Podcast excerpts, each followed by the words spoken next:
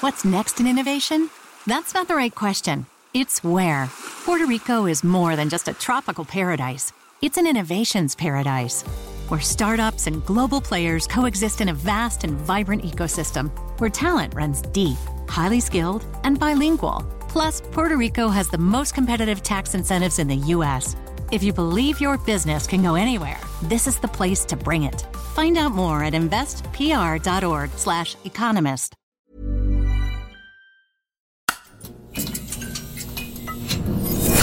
The Economist.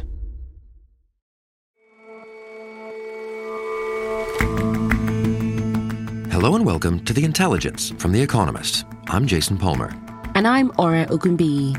Every weekday, we provide a fresh perspective on the events shaping your world.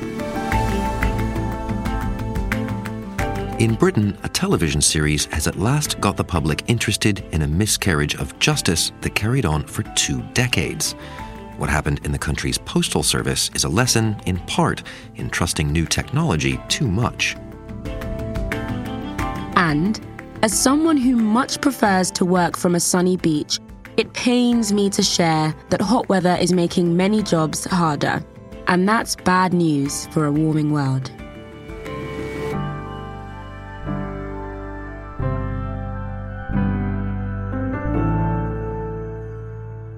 But first...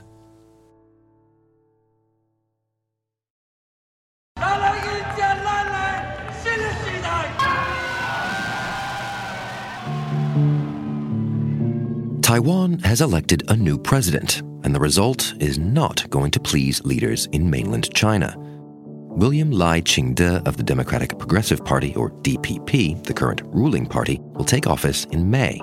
Taiwan 告诉全世界,在民主和威权之间, 我们选择...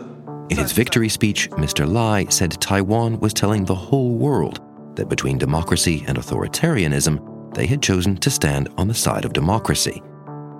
Yet the finer details of the elections show why Mister Lai may struggle to govern, and how the Taiwanese public has more on its mind than saber-rattling from the neighbors. For now, the question is how those neighbors are likely to react. This election was pivotal because it determines how Taiwan will deal with Chinese threats over the next four years. Alice Su is a senior China correspondent for The Economist and a co-host of Drum Tower, our weekly podcast on China. Chinese officials tried to intimidate Taiwan's voters by calling this election a choice between war and peace. They especially didn't want voters to pick the ruling party, which China sees as separatists. Okay, Alice, first of all, just talk us through the actual results of the elections. The winner of the election was William Lai Ching-te. He's the current vice president, and he was the candidate for the ruling party, the Democratic Progressive Party, or the D P P. And this is a really big deal because it brings in an unprecedented third term. The D P P is known as a pro-independence party. It grew out of an activist movement for democracy and for Taiwan independence. But nowadays, they're actually quite moderate. They advocate for the status quo of de facto independence, but at the same time, they're really suspicious of China, and they they talk about Taiwanese sovereignty quite a lot. So Lai Ching-te got forty percent of the vote. Second place was the Chinese Nationalist Party, or the Kuomintang. They are the old establishment party that came from mainland China and ruled Taiwan as a one-party military dictatorship for about four decades. And the Kuomintang, as many listeners will know, they were the Communist Party's enemies in the Chinese Civil War. But ironically, these days, they're much friendlier with China because they also reject Taiwan independence. And then a major difference in this election was that for the first time, there was a really viable third party. It's called the Taiwan People's Party, and it was led by Ko Wen-je, who was the former mayor of Taipei. And he actually got twenty-six percent of the vote. Many of his supporters are young people, and his campaign didn't focus on China at all. Instead, he was talking about domestic issues like housing and wages. And many young voters who are very fed up with Taiwan's traditional politics said they voted for Ko Wen-je because they didn't want to hear about China anymore. They wanted to hear about problems that affect their everyday lives. Now, I know you spent a lot of time in Drum Tower talking about Mister Lai, but give us a sense here of what sort of leader you expect him to be. Lai Ching-te is a veteran politician in Taiwan. He is the son of a coal miner. He grew up poor, and then he became a doctor. He entered politics in nineteen ninety-six, which was also the year of Taiwan's first direct presidential election. So he's really kind of come up through the system through Taiwan's democratization process. He is current President Tsai Ing-wen's vice president, but they're actually very different. So Tsai Ing-wen is seen as more of an outsider to the D P P. She's very technocratic. She was a trade lawyer, and she really changed the party's image from its more radical activist background to a more careful, moderate, international-minded party that cares about rules-based order. And Lai Ching-te, he's more of a grassroots guy, and he's known for having been more outspoken than Tsai Ing-wen in the past. Most famously, he once called himself a pragmatic worker for Taiwan independence. And of course, that's very alarming to China and to America and to a lot of people in Taiwan as well. But this time in his campaign, he has been emphasizing moderation. He says he's going to be Tsai Ing-wen two point oh. He will be very careful about his words. But nevertheless, a moderate version of himself or no, I presume Beijing is not so happy with this result. No, China is not happy. In fact, throughout the entire run-up to elections, Chinese officials were issuing statements calling Lai Ching-te a separatist and saying that, you know, if he's elected, he will no doubt bring the Taiwan Strait into a dangerous situation. Xi Jinping, in particular, is a Chinese leader who wants to see progress on unification. He said that the Taiwan question should not be passed down from generation to generation. And he recently said that unification is a historical inevitability. Now, China did not have a very strong response right away to the election results. We saw a statement from the Taiwan Affairs Office where Chen Binhua, a spokesman, said that the D P P victory does not represent mainstream public opinion. And I thought that was very interesting because, to me, it's a possible hint that China is going to keep trying to divide Taiwan and perhaps use opposition parties to hold back Taiwan from its investment in deterrence, from its strengthening relations with America, and from its confidence in its own democratic system. So I guess there is this question then of unity. You said that a viable third party had emerged in this election. The mainland clearly wants to use these other parties as a lever to, to sort of break up the action of the D P P. Do you think that that unity question is an important one now?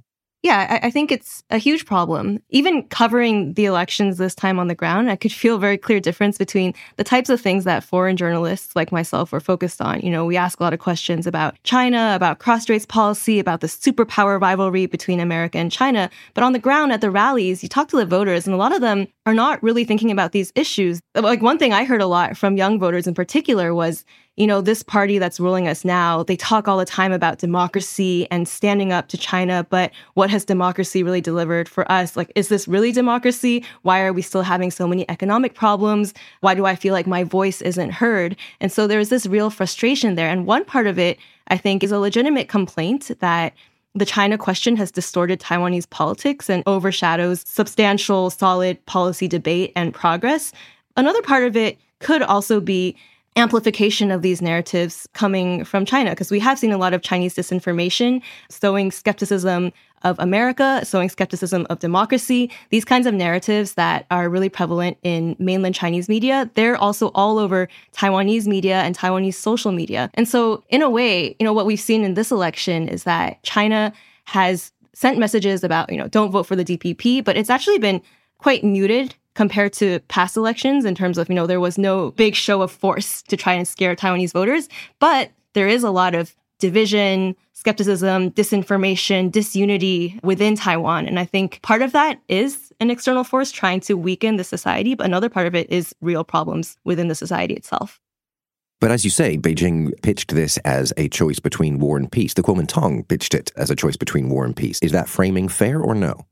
Well, in one way, I think the framing is quite misleading because, to be clear, Taiwan's dangerous situation is mostly due to aggression coming from Beijing. Beijing is the one that has really raised tensions in the Taiwan Strait, that is sending warplanes into the strait nearly every day now, often crossing a de facto boundary between the two sides. Beijing is the one that sent missiles flying over Taiwan after America's former Speaker of the House of Representatives, Nancy Pelosi, came to visit the island in twenty twenty-two. At the same time, I do think that if Taiwanese voters had chosen the opposition, the K M T, which was willing to reject Taiwanese independence and promote trade and integration with China, then I do think tensions in the Taiwan Strait would have dropped, at least temporarily. However, so far, China's response has been relatively muted. They have been issuing statements condemning the U S and other countries that congratulated Taiwan on its elections. They've been saying, you know, you, you can't do that. That's violating our one China principle. But they haven't been making dramatic military moves so far. And aside from the recent episode of Drum Tower that looked ahead to this election, I know that uh, last year you ran an in-depth four-part series about it. What's in that? Yeah, we made a four-part series on Taiwan and Drum Tower, and we looked into Taiwan's history and identity. We met all kinds of Taiwanese people, a guy who went to fight in Ukraine, a semiconductor engineer who worked in Shanghai. And we also ask about Taiwan's future. We look at how Xi Jinping is trying to unify Taiwan without a war, but also what it would look like if it did come to an invasion. If you want to listen to that, just scroll through the Drum Tower feed. Alice, thanks very much for your time. Thanks, Jason.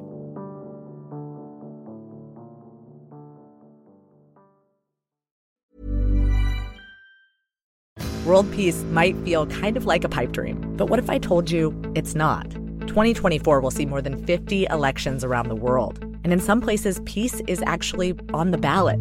One reason is because countries in Europe and Latin America have been experimenting with this thing called feminist foreign policy. Because right now, the way that we wage war and peace, it's kind of a boys' club. The new season of Things That Go Boom from Inkstick Media and P R X is coming March eighteenth. Find it wherever you get your podcasts.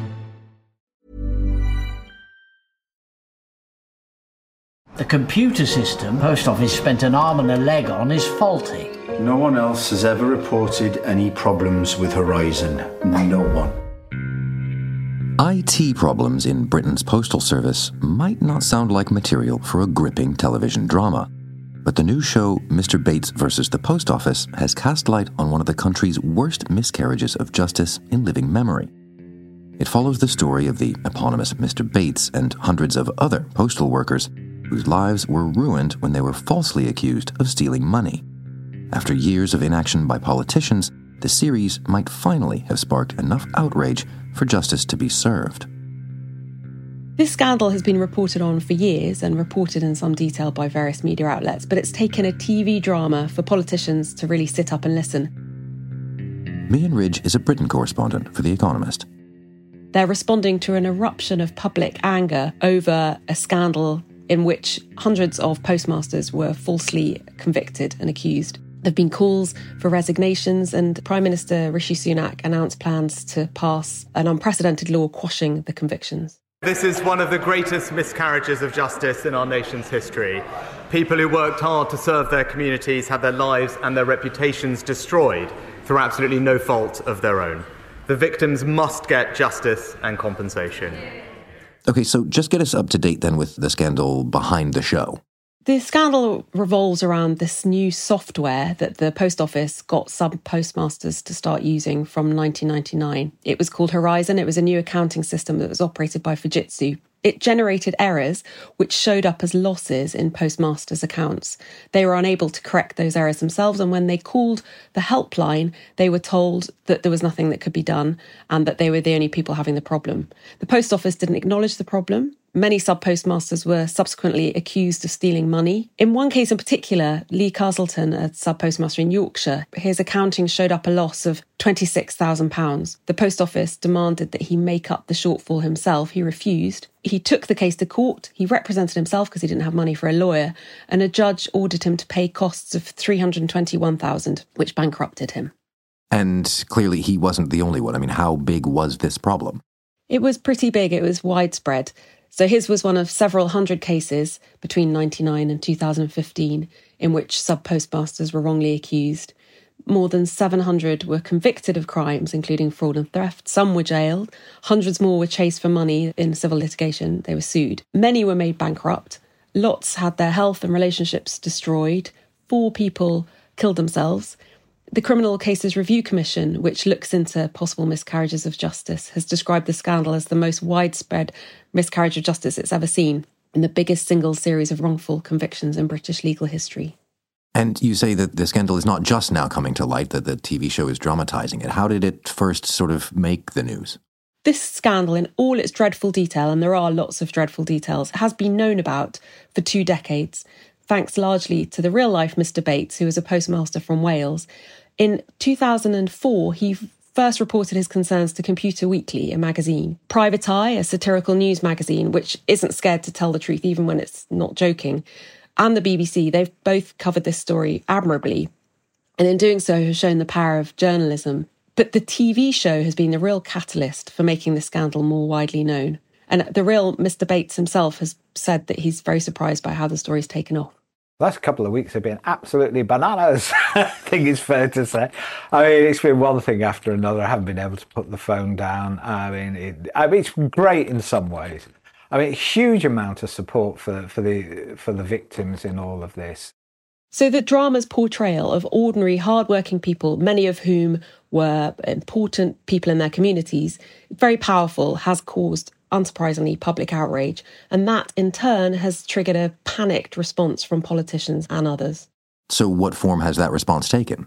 Paula Vennels, who'd been chief executive of the Post Office for a lot of the period during which the sub-postmasters were being hounded, has said she'll return her C B E, an honour that was awarded to her as recently as two thousand nineteen, so long after the scandal was known about. In twenty twenty, the Metropolitan Police launched an investigation. No one's yet been arrested in connection with that. And the same year, the government established a public inquiry led by Wyn Williams, a former High Court justice. And in December, the House of Commons passed a new law designed to speed up compensation payments. So it's surprising the degree, really, to which a lot has been happening before this drama came out.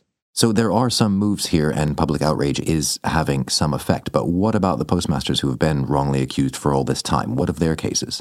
Yeah, so only ninety-three postmasters have had their convictions overturned, which is quite shocking. I think that help explains what's now happened.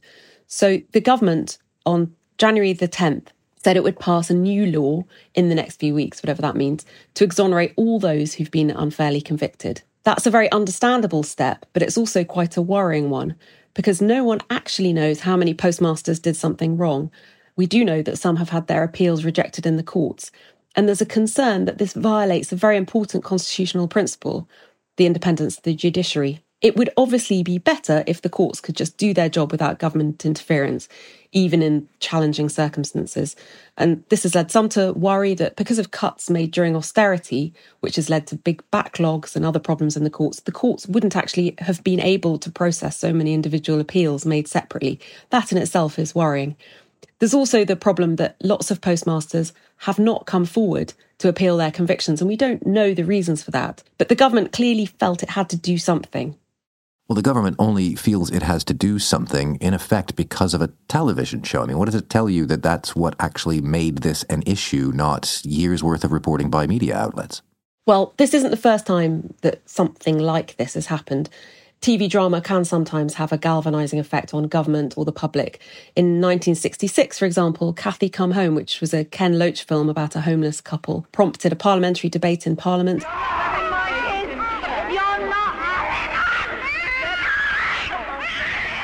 And it's credited with changing attitudes to that problem. But I think the effect of Mister Bates, the drama, is probably unprecedented in its scale because of the sheer scale of the scandal itself. You know, miscarriages of justice can be very painful to think about, especially if there's a sense that nothing's going to be done. And this one involved things like misfiring accounting software, which is not the most exciting thing in the world. Those things have made it hard for people to grasp until now. By humanising the plight of postmasters like Mr Castleton and Mr Bates, the drama's brought home the suffering of ordinary individuals in a way that media reports simply haven't been able to do. Megan, thanks very much for your time. Thank you, Jason.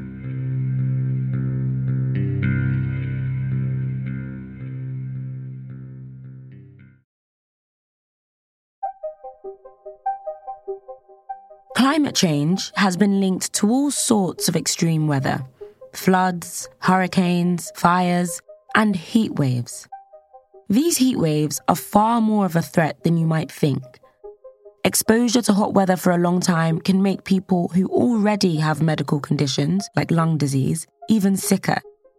It raises the risk of dehydration, and in the most extreme cases, when combined with humidity, hot weather could make it impossible for a person to cool down. In effect, a person's organs could cook. In America alone, heat waves are thought to kill more people each year than any other type of natural disaster. Now, researchers are also starting to quantify in economic terms how much this hotter world will cost us, and it's staggering. The hotter the world gets, the more heat is affecting daily life, and that includes when it comes to work and labour. Rachel Dobbs writes about climate for The Economist. Researchers are now starting to grapple with the exact economic costs of having days where it's too hot to work and how that affects countries and economies. And what numbers have they come up with? The Lancet, which is a medical journal, recently published their annual report looking at how climate change and environmental problems affect health. And one of the things that they tracked this year was the extent to which high temperatures meant lost hours of labour. So by taking into account various different types of jobs in different countries and related levels of heat and sunlight and humidity, they estimated that high temperatures led to about four hundred ninety billion potential lost hours of labour across twenty twenty-two. Those hours of work, they think, translated into a loss of about eight hundred sixty-three billion dollars in gross domestic product, or G D P, worldwide. That leaves global G D P eight hundred sixty-three billion dollars smaller than it would have been without excess heat. For scale, that is more than triple the amount lost from extreme weather events like hurricanes and floods. Also, it's worth noting that the estimated number of dollar amount and hours lost can't properly take into account labour in the informal economy. So the true economic cost of this kind of heat is likely to be even higher. Now, Rachel, I presume some jobs are more affected by the hot weather than others. Which are the most hard hit?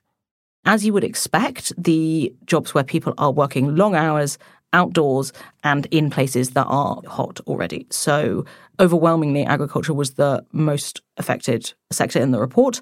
And then within that, the countries that then get most hard hit are the ones that are hotter to begin with, so typically close to the equator, which tend to be poor or developing countries, and also countries which rely on agriculture as a major driver of their economy. So the researchers found that potential earnings lost because of heat exposure accounted for nearly five percent of overall G D P for countries in Southeast Asia and more than four percent of G D P for those in Africa. Are people at least recognising that this is a problem and preparing accordingly? Yes and no. In the international climate conversation, health and particularly the impacts of heat are gaining much greater prominence than they previously had. At COP, which is the U N Climate Summit this year, there was a whole day dedicated to health impacts. I also think that there has been much more of a focus on direct economic harms that are being done to particularly poor countries because of all of the warming and the emissions that rich countries have put out. So Tedros Adhanom Ghebreyesus, the Director General of the World Health Organization, spoke about the effects of climate change on public health at COP, and that included the way in which heat is a factor. The threats to health resulting from climate change are immediate and present. However, for too long, health has been a footnote climate discussion. It's also really important to note here that these are the impacts that we are feeling currently when the world is about one point two degrees Celsius hotter than it was above pre-industrial levels. That is going to get worse. And therefore, you know, the impacts that are felt are going to increase drastically as well. And so the Lancet estimates that heat-related labour loss will increase by another fifty percent if temperatures by the end of this century rise to just under two degrees Celsius. Rachel, are there other ways that climate change is going to impact health?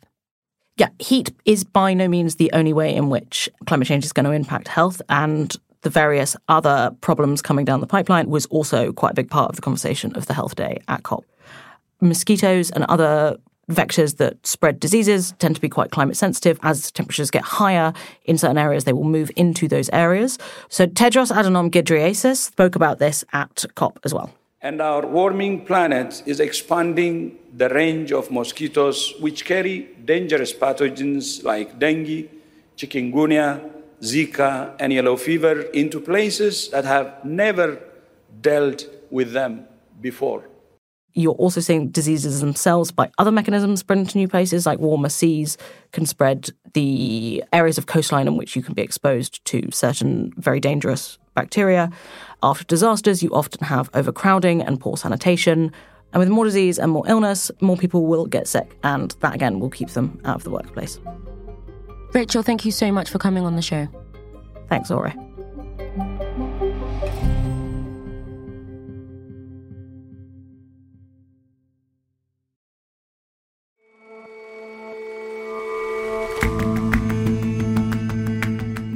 That's all for this episode of The Intelligence. I hope you caught the weekend edition of the show where my colleague smashed a Guinness World Record and in the process learned how record-breaking is more of a business model than mere pursuit of greatness. Subscribers, have a listen. Non-subscribers, be envious.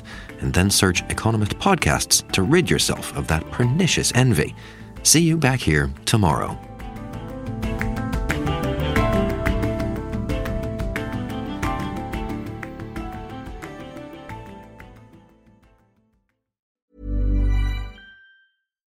World peace might feel kind of like a pipe dream, but what if I told you it's not? twenty twenty-four will see more than fifty elections around the world. And in some places, peace is actually on the ballot. One reason is because countries in Europe and Latin America have been experimenting with this thing called feminist foreign policy. Because right now, the way that we wage war and peace, it's kind of a boys' club. The new season of Things That Go Boom from Inkstick Media and P R X is coming March eighteenth. Find it wherever you get your podcasts.